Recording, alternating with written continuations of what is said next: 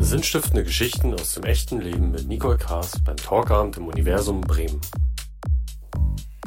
Meine nächsten beiden Gäste entstammen einer wirklich traditionsreichen Seefahrerfamilie, in der schon seit, ich hoffe, ich werde jetzt nicht gleich korrigiert, 1880 ein Schiff von einer Generation auf die nächste übertragen wird. Und ja, da frage ich mich, was bedeutet das für eine junge Frau in der heutigen Zeit? Und ich begrüße ganz herzlich Annalena und Wilhelm Jakobs. Kommen Sie zu mir.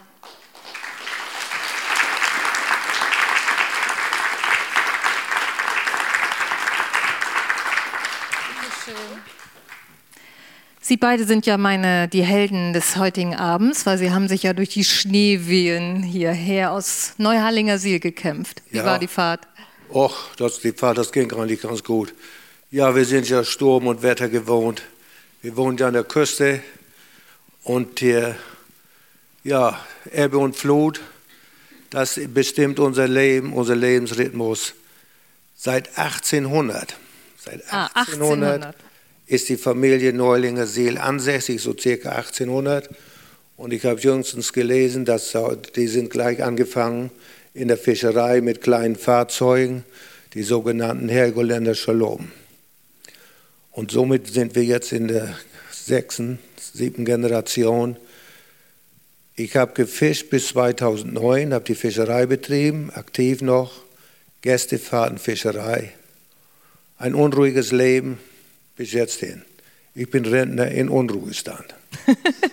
ja, ich habe das schon gehört, äh, dass Sie ja ganz schön umtriebig sind ne? von Ihrem guten Bekannten Hans-Joachim Rhein, der hier ja auch mal Talkgast war. Ja. Er hat mir das gesteckt, dass äh, Sie ja, sich um vieles kümmern und viel unterwegs sind und ja. Ja, sich ganz viel engagieren. Aber jetzt mal kurz zu dir, Annalena. Ähm, du hast, ja, du planst, äh, die Tradition deiner Familie weiterzuführen. Wo stehst du da jetzt gerade? Ähm, also ich habe Anfang Januar oder sagen wir es mal so, ich bin im Dezember äh, Schiffsmechanikerin geworden. Ich habe drei Jahre meine Ausbildung auf äh, einem Frachter gemacht, bei uns an der ostfriesischen Küste. Und dann war es dann war ich erst mal sechs Wochen zu Hause. Nach drei Jahren äh, unruhige Zeit und viel Reisebereitschaft habe ich mir dann überlegt, gut, ähm, jetzt bin ich erst mal zu Hause. Und dann äh, kam aber der Wunsch, so, ich wollte jetzt nicht mehr so viel, ähm, also ich wollte mehr so in den technischen Bereich und es war ja schon, mir wurde das ja schon früh in die Wiege gelegt, äh, dass ich den Fischereibetrieb von meinen Eltern übernehmen darf und auch kann, wenn ich das möchte. Und somit war es dann äh, der Plan, Anfang Januar nach Cuxhaven zur Seefahrtschule zu gehen, um dort äh, das Schiffsmaschinistenpatent zu machen. Und äh, ich habe in zwei Wochen, also nächste Woche schreibe ich tatsächlich meine äh, Abschlussprüfung und in zwei Wochen ist Patentvergabe. Dann habe ich schon mal den, sagen wir mal so, den ersten Schwung in der Tasche, um dann in anderthalb Jahren den Betrieb von meinem Vater zu übernehmen. Das ist ja bei euch eine wirklich traditionsreiche Sache. Die haben wir ja eben, haben wir ja eben schon drüber gesprochen. Und ich durfte ja auch in Neuharlinger Siel zu Gast sein, was mir eine große Freude war. Und da haben wir ja so einige alte Fotoalben gekramt. Und hier auf dem Foto, ja, wer mag das denn von den beiden mal erzählen, wer da zu sehen ist? Ja, das bin ich als kleiner Junge, mein Großvater und der Hund. Der Wie Hund, heißt der? Das war Belly. Der Hund stammt von einem französischen Soldat, der in Esens, der damals stationiert war, und der wollte den Hund loswerden. Und dann hat mein Großvater, ist immer meinem Großvater gekommen. Die hatten auch ja alle Hunger, aber Fisch, die kamen von den Fischern Fisch. Und mein Großvater und meine Großeltern, wir hatten auch immer ein offenes Haus dort, wo sie uns da besucht haben, bis jetzt hin. Naja, dann musste ich ja morgens mit meinem Großvater zu meiner Tante, da vorm Haus sitzen wir dort. Der musste den Kartoffel schälen. Mein, mein Onkel war auch, fuhr auch zur See, war auch Fischer. Und ich musste der mit. Und somit ist mir das auch in die Wege gelegt. Ich gehe jetzt auch gerne morgens mal zu unserem Nachbar, zum Bäcker hin und hier mal einen Schnack halten und da mal einen Schnack. Ich gehe auch zu älteren Leuten. Ich bin auch mit dem Gegenvorstand, besuche auch ältere Leute, wenn die Geburtstag haben und das macht mir auch Spaß. Und rechts, das ist Ihr Vater? Das ist mein Vater. Ja, Der ist dann auch angefangen als 14-Jähriger, 1928, ich 1965 in der Fischerei und mein Name ist Wilhelm Hermanus Jakobs. Mein Vater heißt Hermanus Jakobs und dieser Name, der geht zurück auf 1790, wird er zum ersten Mal urkundlich erwähnt und vielleicht noch früher. Mhm. Das bestimmten ja früher nicht die Eltern, das war ja die Großeltern, die bestimmten ja den Namen, der Junge soll so heißen. Ah ja, das wusste das ich noch auch nicht. Tradition, ist es auch. Ne? Ist auch überall. Hier gibt es ja noch ein Foto der Gorch Fock, hieß sie, glaube ich. Ne? Das ist, ist das das Vorgängerschiff? Ja, das ist das Vorgängerschiff. Das wurde 1939 auf der Bölscher Werft in Ditzum gebaut. Und wie das Schiff fertig war, 1940, da kam es gleich zum Kriegseinsatz, das Unternehmen Seelöwe. Aber das war dann im, im, im, November war das dann auch wieder vorbei und dann kamen die kleinen Fahrzeuge wieder zurück. Aber größere Fahrzeuge hat man damals auch behalten, so zum Hafenschutz und so weiter und so fort. Sind auch viele damals auch verunglückt, ja, was ist nicht alles im Krieg verloren gegangen. Mhm. Das ist damals das Bild bei uns auf der Hellinganlage, da war ich zwölf Jahre. Und wenn irgendwas war, ich war immer dabei. Also immer, immer am Hafen, wie gesagt, das Meer, das Hafen, das Wattenmeer, das war mein Spielplatz. Vor der Schulzeit ging ich erst ins Watt rein und, an den, an, an den, und habe dann die Reusen gelehrt. Oder was, wenn zum Beispiel Sturm war, Sturmflut oder Sturm aus Nordwest, damals gab es auch noch die Strandchen, dann guckte ich erst über den Deich, ob wohl irgendwas angeschwemmt war. Das wurde mir auch in die Wege gelegt, denn unser Haus steht ja oben auf dem Deich.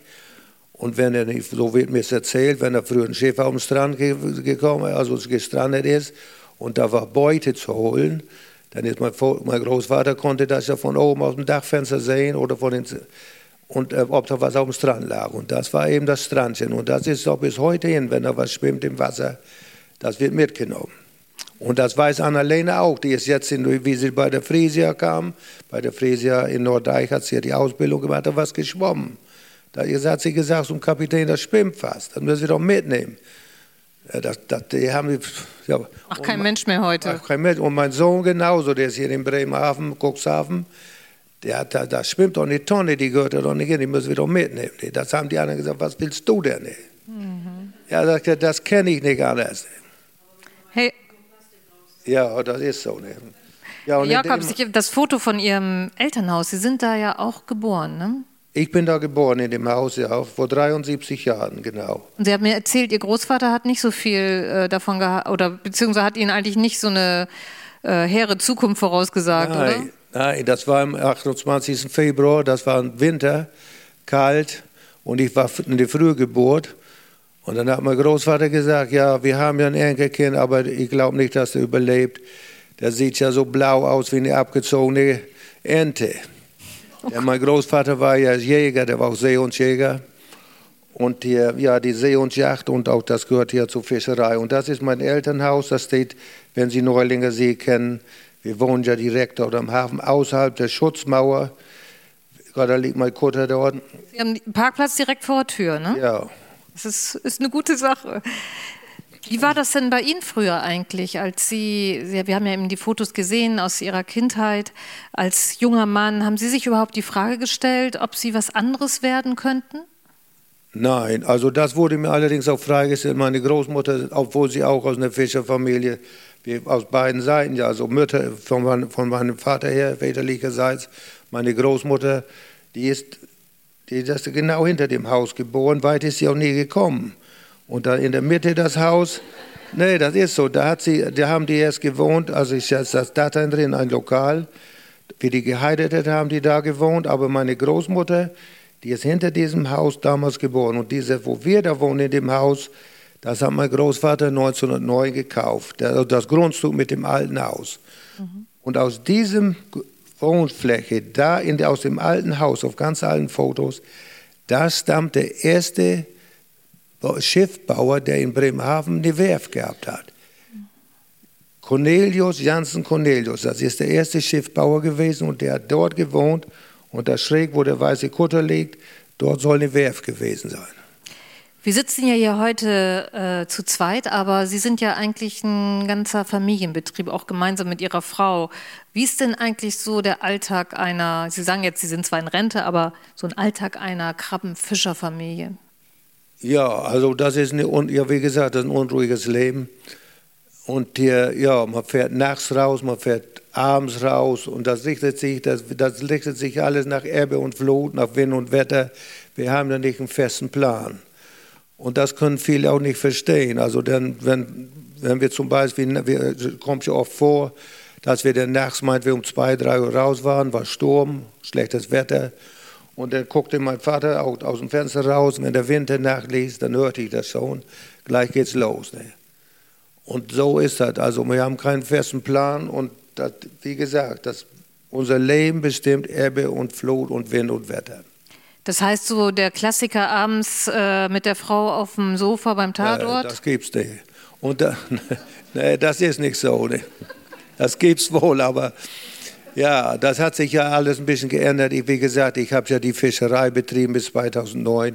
Ich mache ja hauptsächlich, ich will so keine Werbung machen, Sie aber wir machen ja hauptsächlich Kutterfahrten zu den Seehundsbänken und der, ins Wattenmeer rein, Nationalpark Wattenmeer.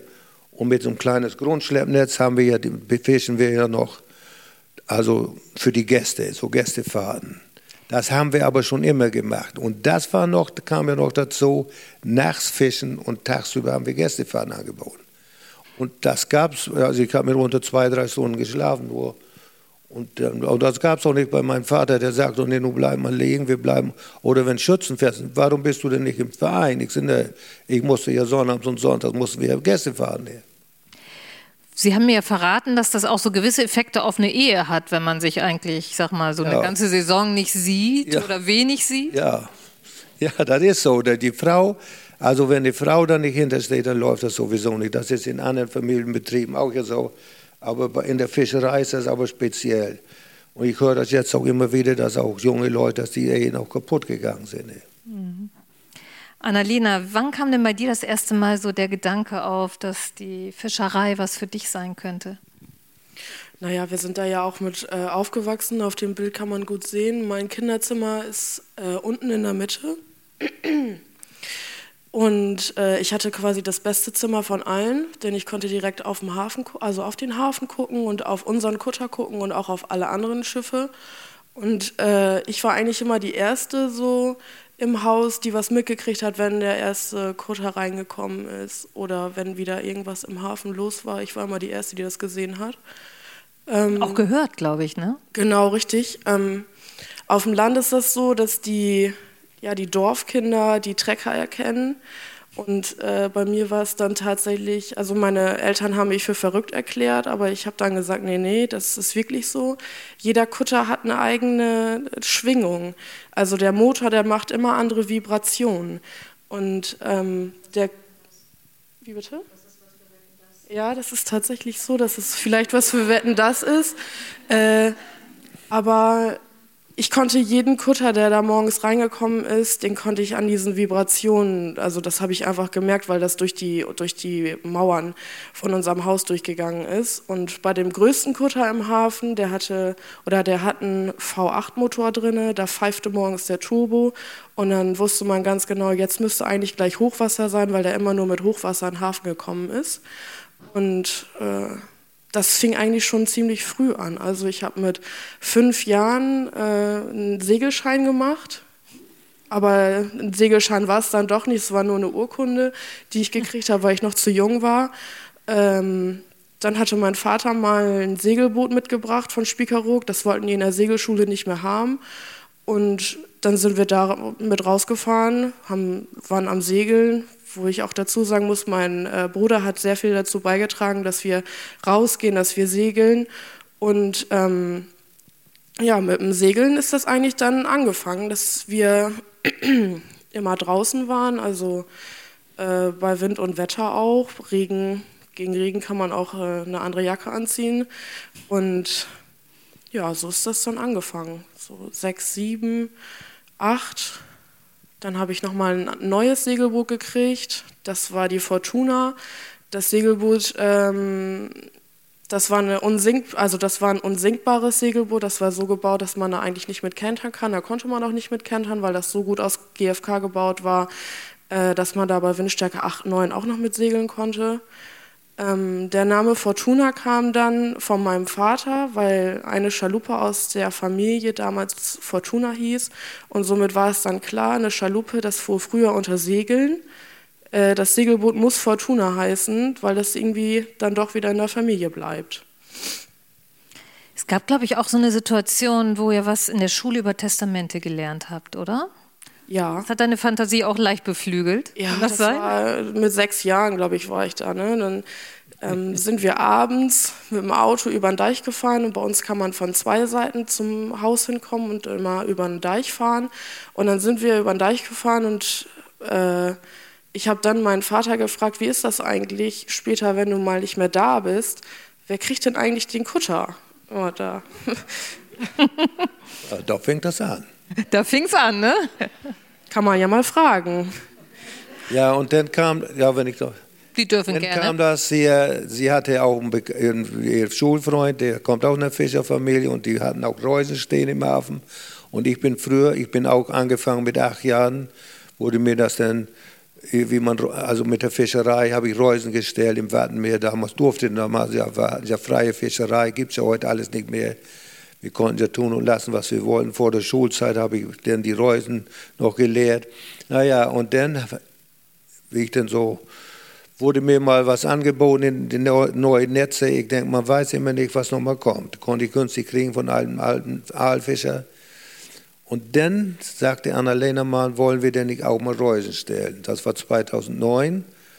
Und dann haben wir Reusen gestellt und hatten auch guten Empfang. Und so ist dann durch Annalenas Initiative, also sie hat da ein bisschen Druck drauf gegeben, lass uns das auch machen. Also Neudeutsch Innovation in, ja, die, genau. in die Familie gebracht. Und was, also sie, was, ich, was ich dabei sagen muss, was sie bedauert hat, 2009, das war im Frühjahr, im März, da ist, bin, ist sie damit rausgefahren. Und dann hatten wir auch gute Fänge, Krabbenfänge. Und dann war sie mit und noch ein Bekannter und dann mein Decksmann. Dann hat sie die Krabben, mit der, war sie elf Jahre, hat sie dann auf die Sortiermaschine geschaufelt mit der Hand. Und ich habe damals die Fischerei, die aktive Fischerei aufgegeben. Ja, nicht aus wirtschaftlichen Gründen. Viele meinen, aus, das war nicht aus Altersgründen, weil ich ging an die 60. Und es kam immer mehr Bestimmungen, wir sollten noch dies einbauen. Ich hätte noch, musste noch ein elektronisches Logbook soll ich noch führen. Und wir hatten keinen Kühlraum in dem Kutter. Und man durfte das nicht ohne Kühlraum, durfte man keine Kram im Hallen bringen. Ich sagte, diesen ganzen Kram mache ich nicht mehr mit, vor allem diese Elektronik, das ist bis heute auch nicht mein Ding. Ich, ich sage zu der Frau da in Hamburg, ich sage, was soll ich da damit? Ich kann da gar nicht mit umgehen. Ich kann wohl schreiben und ich kann den Gästen wohl was erzählen, aber das ist nicht mein Ding. Naja, und somit habe ich dann die Fischerei aufgegeben und mache nur noch. Ja, und das hat Annalena, da kreidet sie mir oft auch an. Warum hast du das nicht gemacht? Und sie wollte vor Jahren mal sollten wir noch einen kleinen Kutter dazu kaufen. Das dann konnte man günstig kriegen. Ich sage, Annalena, was sollen wir denn noch alles machen? ja. Annalena, du hast ja nach der Schule erstmal eine Ausbildung angefangen, ne? Ja, genau. Also ich habe ähm, meine Ausbildung, also ursprünglich war geplant nach der 10. Klasse, ich wollte auch in die Fischerei sofort. Ähm, bin dann zu meinem Patenonkel nach Bensasil, ein Dorf weiter oder ein Hafen weiter, westlicher ähm, bin ich angefangen, vier Wochen danach habe ich kalte Füße gekriegt, habe dann meine Ausbildung abgebrochen aus dem Grund, ähm, ich wusste schon, was ich wollte und ähm, ich wusste auch da schon, wo mein Weg hingeht, aber ich hatte immer diesen Gedanken im Kopf, wenn man das jetzt 50 Jahre macht, vielleicht auch sogar länger, und man hat 50 Jahre Tag für Tag immer dasselbe, das Gleiche gemacht und man ist 50 Jahre Fischer gewesen. Wer kann einem dann erzählen, ob das wirklich das Richtige war? Und das war der Grund, wo ich dann gesagt habe, ich muss noch mal was anderes ausprobieren, um dann den Rückweg in die Fischerei oder in die Seefahrt zu finden. Und dann habe ich meine Ausbildung abgebrochen und bin dann vier Wochen später in einer Lano Baumaschinenmechatroniker Werkstatt angefangen, habe da meine Ausbildung beendet Und in meiner Ausbildung war ich eigentlich drei Jahre, also in meiner ersten Ausbildung war ich halt drei Jahre nur auf Fischkottern unterwegs, unter anderem auch bei meinem Vater. Wir haben äh, damals ein neues Getriebe verbaut, wir haben die Wellenausrichtung gemacht und alles Mögliche. Also eigentlich kenne ich in dem Maschinenraum jede Ecke und ich weiß auch jede Ecke, die er nicht geputzt hat. Oh, no. Sehr schön. Bevor das hier jetzt, äh, stell ich mal schnell eine neue Frage. Wer hat dich, du hast es ja eben kurz gesagt, dass du da wirklich Zweifel bekommen hast. Ich meine, du warst 17, ne? Ob das wirklich so deine Lebens, äh, ja, deine Lebensvision ist. Wer hat dich denn so da unterstützt in diesen ganzen Gedanken? Weil ich stelle mir vor, es ist auch nicht so leicht, wenn es so eine Familie-Tradition ist, zu sagen, nee, ich mache es jetzt vielleicht doch nicht. Also man steht da ja eigentlich ähm, zwischen der Tradition und zwischen einem selber. Und eigentlich habe ich mich selber therapiert damit, weil ich immer mein eigenes Ding gemacht habe. Also ich habe immer den Mittelweg gefunden, auch wenn ich mal ähm, zu weit gegangen bin oder mal vielleicht doch eine Straße mehr noch abgebogen bin. Ich habe das, wenn ich was gesagt habe und mir irgendwas in den Kopf gesetzt habe, dann habe ich das auch gemacht. Und da war mir egal, ob ich jetzt über Stopp gehe oder gleich ins Gefängnis. Da überlegt man da nicht viel. Ich glaube, dein Onkel, der dich damals ausbilden wollte, der war ziemlich geknickt, ne? Ja, der war ziemlich geknickt.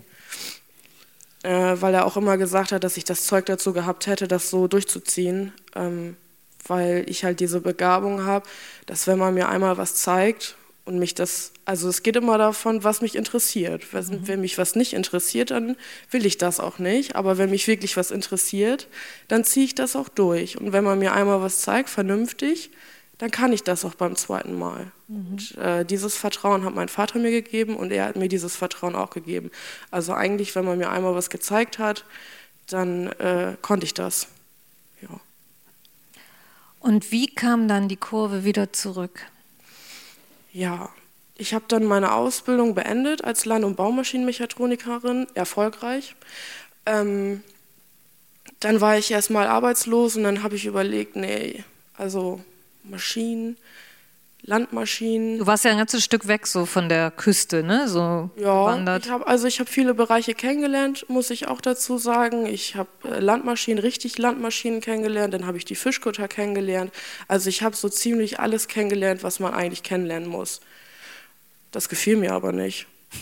Das äh, Kundengespräche, erklären, was man da macht, da, das wollte ich nicht. Also das war mir auch zu viel, muss ich ehrlich, ehrlich sagen. Äh, und dann war ich arbeitslos und ja, ich habe beim Arbeitsamt angerufen und einen Tag später rief Jan Lindeberg mich an, Papas Schulfreund, seit 70, ja, 65 Jahren ungefähr. Ähm, der rief an und fragte mich, wie es mir geht. Ich so, ja, ganz gut. Ja, er bräuchte einen Decksmann und ob ich nicht Lust habe, seinen Decksmann zu vertreten. Der wäre auf der Fischerei, äh, auf der äh, Seefahrtschule und wollte, würde sein Patent machen wollen und ich sollte dann als Decksfrau dann bei ihm mitfahren, ob ich das machen würde. So, ja, das kann ich wohl machen. Ja, und so bin, bin ich dann ein halbes Jahr da gefahren, als Decksfrau alleine, mit ihm dann zusammen, ohne dass ich eine Ausbildung gemacht habe. Er hat mir das so an einem Tag erklärt, was ich machen soll. Und danach lief der Laden. Also wir hatten ziemlich viel Spaß. Äh, ja, und war das der Moment, wo es bei dir Klick gemacht hat? Genau, da habe ich mich dann wieder selber therapiert und habe dann quasi den Weg zu mir zurückgefunden. Ich bin wieder ruhiger geworden, äh, ja, hatte meinen geregelten Arbeitstag, nachts aufstehen, abends spät ins Bett. Das Watt, das Meer. Genau, das Watt, das Meer, Ebbe und Flut. Und es ist ja auch, wenn man fischen geht und morgens geht die Sonne auf, das ist das schönste Gefühl überhaupt. Diese Ruhe, man ist alleine, das ist einfach traumhaft. Ein paar Möwen im Hintergrund. Also es gibt keinen schöneren Job. Und die dreckigen Hallen, ne. Nur ein bisschen Wasser. Es gibt ja in deiner äh, ja, Familientradition eine Frau, die hat dich, glaube ich, auch besonders beeindruckt oder geprägt. Tante Sophie heißt sie, ne? Ist hier zu sehen. Genau, richtig. Äh, auf dem Bild sieht man Tante Sophie. Im Hintergrund sieht man meinen Urgroßvater. Und äh, Tante Sophie ist 90 geworden. Wann, wann ist die 90 geworden? Welches ja, Jahr? Die, ist, die ist 2010. Ja, danke. Ähm, die ist 90 geworden und ich war 15 und konnte somit ungefähr zehn Jahre mit ihr zusammen erleben. Zum Schluss war sie blind, aber sie hat uns auch immer erkannt an unseren Schritten und die Tante hat auf Spiekerow gewohnt. Und somit war es immer ein, ja, eine Feder, immer nach Spiekerow zu fahren zu Tante Sophie, weil Tante Sophie ziemlich viel zu erzählen hatte. Und Tante Sophie, die hatte so eine Geschichte fast genauso wie ich. Und da kann Papa jetzt weitermachen. Ja, die ist meine Tante. Die hat gesagt, wie, wie sie in Annalena, wie sie so ranwuchs, die ist genauso wie ich früher. Wie sie ist, sie ist auch, sie ist 1920 geboren. Und mein Vater musste 1936 musste der, musste der in, in die, zum Militär war damals verpflichtet auch, genau. Naja, und dann musste sie in Mann stehen. Mein Großvater hat gesagt, dann geh du mal mit raus. Musste sie ja, und sie hat sie vieles erlebt in diesen einem Jahr oder zwei Jahre mit, ihr, mit dem Kollegen zusammen. Das war ein Haufen Verwandter. Und dann, die fuhren damals mit drei, das war ein kleines Schiff, ja nicht so modern wie heute. Ja, mein Großvater war genau wie ich mit, er konnte sich nicht so mit Motoren aus, was ich jetzt mit der Technik habe. Und die, das, da musste ein Mann mit an Bord. Naja, und diese Stiefel da, die, haben ja diesen schwarzen Rand, die man dort sieht. Das Schiff wurde mal geklaut. Das hat es damals auch schon gegeben. Fortuna ist Werk. Ja, wo lag Fortuna? Am Steindamm. Und das waren hier Landstreicher, Bussis, sagt man aufs Plattdeutsch. Und dann haben sie die aber geschnappt. Die hatten die Stiefel abgeschnitten und dann hat der Schoß oder wer auch immer, die haben die wieder zusammengeklebt. Und nun weiß man ungefähr genau, wann das Jahr, wenn das Schiff geklaut wurde, 36. Die sind da nicht weit mitgekommen. Aber die ist dann auch mitgefahren und die stand auch ihren Mann. Also da gibt es auch ein Buch drüber. Die ja, hat ihre Lebensgeschichte, auch. hat sie erzählt und dann hier wurde ein Buch von veröffentlicht. Ja, das ist sie ja. Genau. Was hat dich denn so das am war meisten... Die, das war die hier, die hier, na was sagt man noch, die gute Seele auch von Spiekow, die war auch sehr sozial. Das war die Mutter Teresa, wollte ich sagen, von Spiekow. Wenn jemand Geburtstag hatte und vor allen Dingen auch, die hat Heime geleitet auf der Insel Spiekow, auch nach dem Krieg. Vor allem, wenn die Kinder kamen aus den Großstädten ausgehungert, die musste sie dann mit wenig, musste sie die Kinder versorgen. Und auch hier, auch, was Sie eben sagen, auch mit behinderten Kindern und Familien, die behindert waren, ähm, auch bei uns, wenn wir Behinderte haben, die mitfahren wollen, nehmen Sie dann auch Behinderte mit an Bord. Ich sage, Behinderte kommen erst und dann kommen die Gesunden. Das nach dem Motto. Das haben wir so ein bisschen, ist auch von Ihrer Seite mit uns so ein bisschen sozial, auch gegenüber anderen Leuten, andere Leute was hinbringen, wenn die, wenn die nicht so viel hatten und wir hatten Nachbarn, der hatte nicht so viel, da, da bringt Fritz noch mal nicht mehr, nicht, damit der auch was hatte. Und das werde ich dann auch immer, dass du da überall hingehst. Ja, das ist nur immer so. Ne? Annalena, was ist für dich jetzt der nächste Schritt oder was, was liegt an? Also erstmal muss ich nächste Woche meine Abschlussprüfung schreiben. Wir drücken alle die Daumen, oder?